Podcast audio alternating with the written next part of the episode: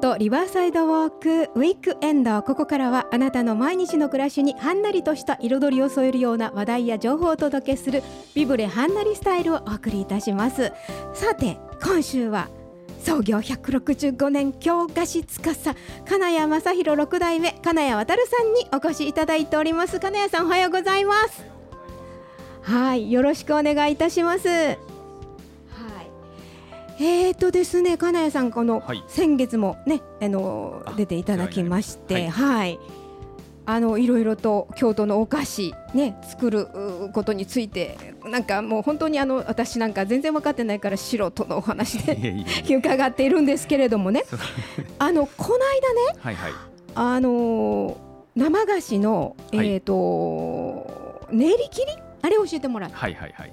ですけどね、はいあのねもう一つ私ずっと聞きたかったんですけどね、はい。羊羹。はい。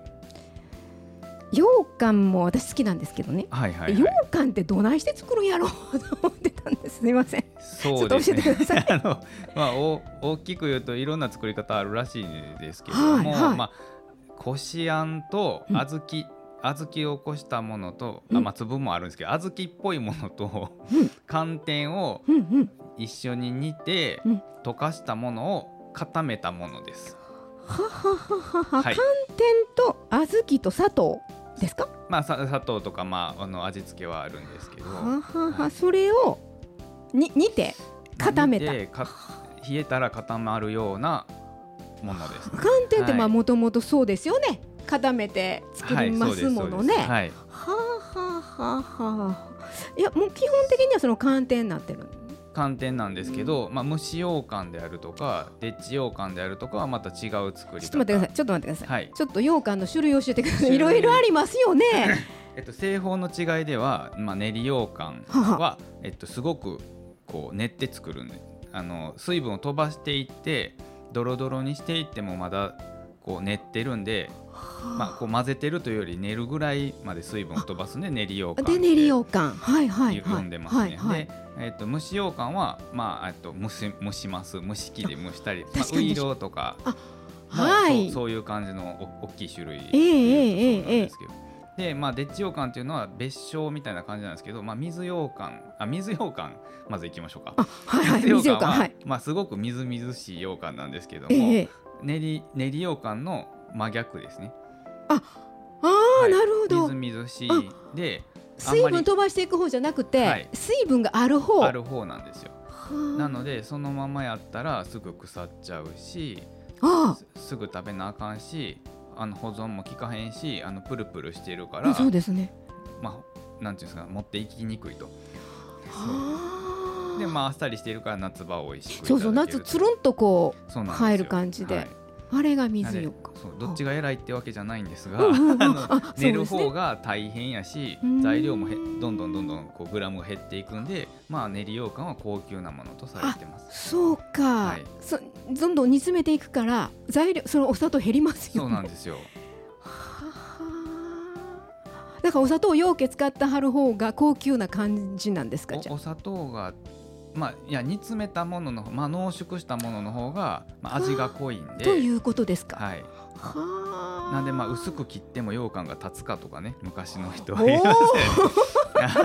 あのよくねちょっとその貧乏くさい切り方やめましょうとか言いますよね。もう大きく切ろうよとか言うけど、薄く切っても自立するあとか。確かにほっといたら表面があのお砂糖で結晶化するぐらいシャリシャリになります？そうそれあれが例えば水羊羹やったら置いといたら水が出てくるんですよ。水分が出てくるんですよ。ほんまや。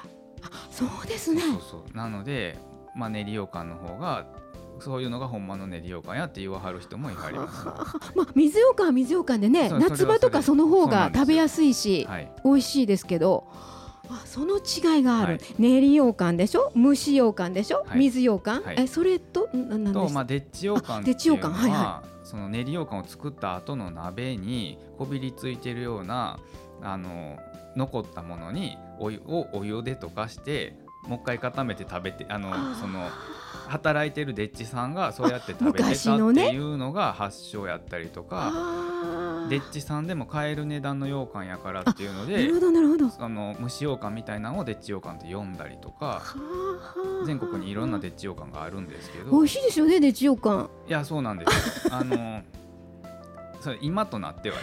でもまあなんかその一当時は。番ええものやからあそう結婚式の引き出物にはうんうんうんうん。水羊羹出さんと、うんうん。水羊羹なんかやめといて練り羊羹やっぱ一番ちゃんとしたんを出してあげようっていう、まあ、心心意気ですよね。ほはど昔はやっぱりねそういったこと。をい、そうですね。あの日持ちもしますんで、それやったら。気持ちもするし、あ確かにそうだ練り羊羹長く持ちます。はいはい。はい、うーんそういう違いがまあ羊羹にはあるんですね種類がね、はい、ははほんでねずっと思ってたんですけど羊羹ってね羊のねなんか羹って溶接名線ぐらい難しい、はいまあ僕も書 けないですけど、あかけません？書けないであよかっ、た。それは発祥がうん中国の羊のスープ。はを煮込んだ料理羊を煮込んだ料理で羊のスープっていう意味で羊の缶っていうのはスープっていう意味らしいんですけど。でそれを煮こごりみたいな感じで固めてた料理があったらしくてでそれが日本に伝わったんでうんうん。羊羹っていう名前がついてます。で日本で伝わったんですけど禅宗のお坊さんはお肉が食べられないと羊が食べられないのでうんうん。なんとかそれに似たものっていうので小豆で作ったのが始まりと言われてます。ははー、はいなるほど。お豆さんでってことですね。そうなんですよ。変換が起こってさらに時代がもうちょっと下るとお砂糖が普及し始めて甘いものに変わっていくという。へえおかず、おかずというかまああのおお菓子ではなかったってことですよね昔ね。そうですねはい。はあ面白い歴史なんですやっねぱ禅宗の人はやっぱ凝ってますよね。あのごま豆腐とかもねあごそうだそうだ。ますってくずで固めてみたいな。あんな手間かかることね ですよね。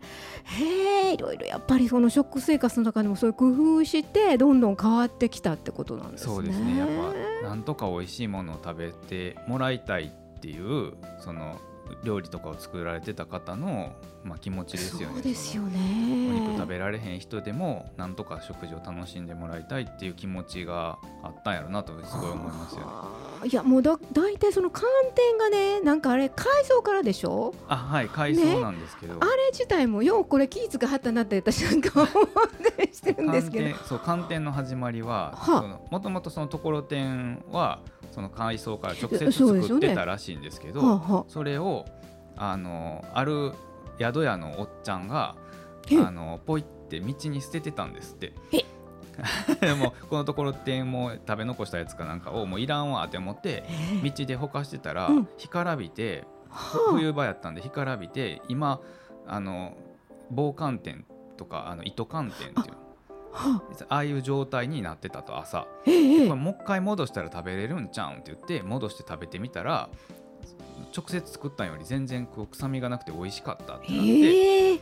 でその時のあの大漠さんのお坊さんにはい。これ禅宗とかで使えるんちゃいますのってはいはいはい言い。に行ったら、あのめっちゃええやんってなってで寒天という名前寒い中にほったらかしにしてたから寒天という名前を付けたという。あっていう逸話が残っております。あのーめっちゃええやんってめっちゃざっくばらんやけどざそういうことなんですね。はい、はあなるほど。そっから。えじゃあその京都大幕から始まってる寒天寒いってそうです天そうです。それまではとところてんみたいなその海藻から直接作る料理やったのが保存も効くようになるしそっかそっかそうですよなね。山の中でも、うんうん。なまあ言うたら持っていったら使えるような食材になったへえ、はい。面白い歴で史。当時は戻してそれを酢醤油とかで食ってたと。あなるほどなるほど、はいそうですよね。あの今ところてんを関東地方とかって酢醤油で食べからし醤油で食べたりします。あ,、んな感じだったんでしょうね、はいは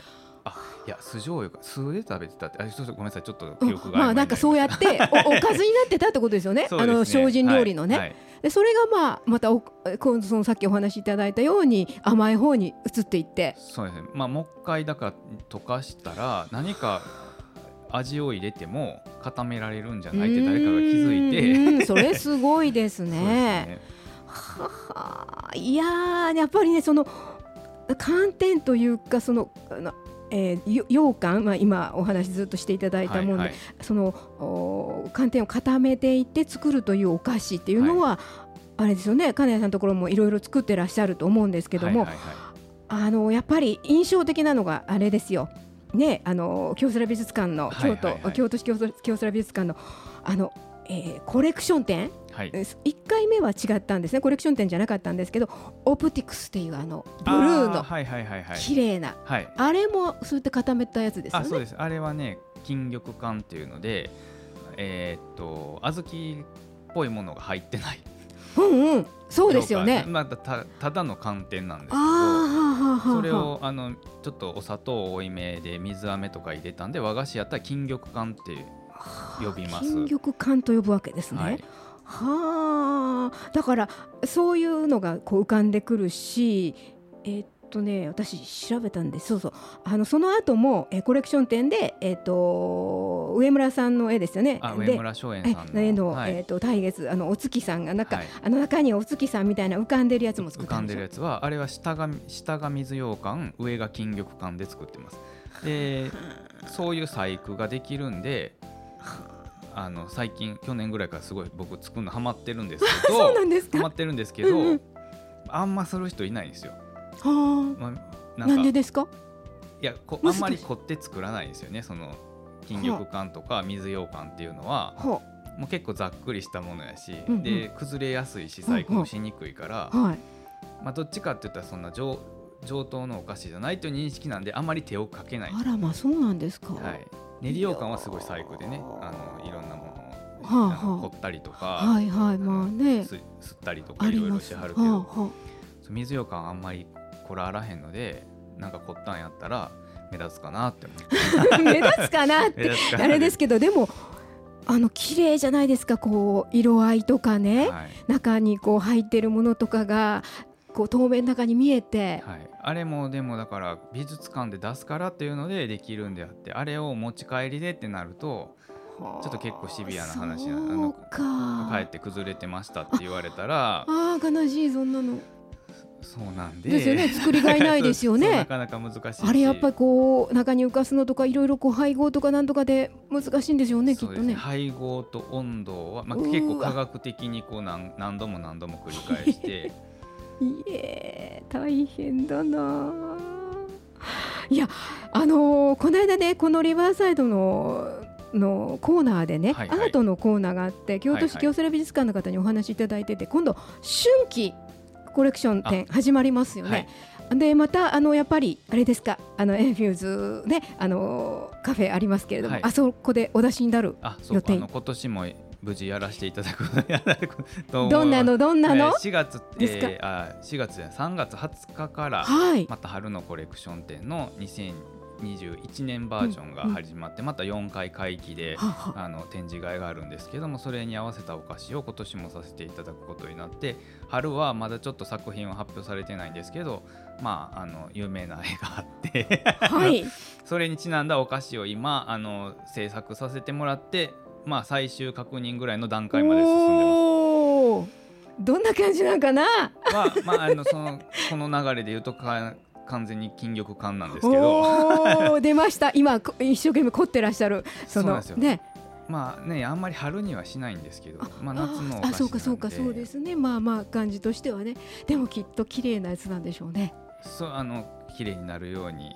とひたすらにもう本当にエンフューズさんはあの光がすごいガラスリボンってガラス張りなんです。ごい光が入るえしえテーブルにも光が差すから、まあ、やっぱ透明のものがすごい映えるのとあと暖房も効いてるしあのあそうだわ。そうなんですよ。つるっとこうシュッと入るのがいいですね。いやー楽しみです。えっ、と3月の20日からですよね、20日から。えー、京都市京セラ美術館のエンフューズで、はいはい。金谷さんの新しいお菓子、新作はい。美味しそうですよ。まだ決まってないね。あのあれなんですけどまだシークレットなんですって教えてもらえないんです。残念ですけれどもぜひ楽しみにね皆さん行っていただいてお召し上がりいただきたいと思いますね。で今日帰ってちょっともうちょっと進めますうんでーわうーわもうギリギリやなこれ。大変ですね。カニここでやってはりますね。大変だ。はい、い、やーそうか。でえー、ともう一つそうそう大事なことですよ。この間ね、はいはい。あの金谷さんが立ち上げられました菓子道具のブランドで、えー、爪楊枝紹介させていただきました、はいはい。お菓子の、えー楊枝ですね。はい。菓子楊枝、紹介いただいたんですけどまだあるんですよね。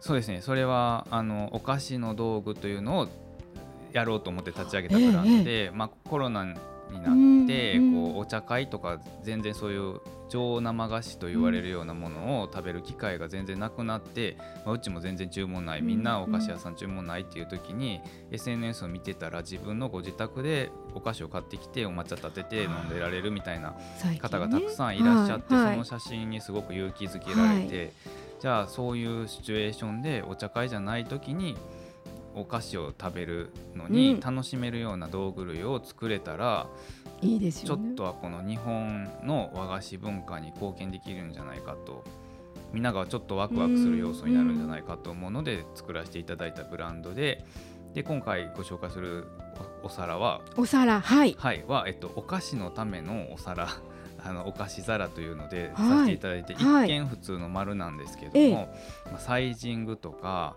薄さとか、うん。そういうのにすごくこだわって、うん。い一個一個になぜそうなのかという理由があるようなうん。感じで作ってるんですが、すごい。詳しくはホームページまで。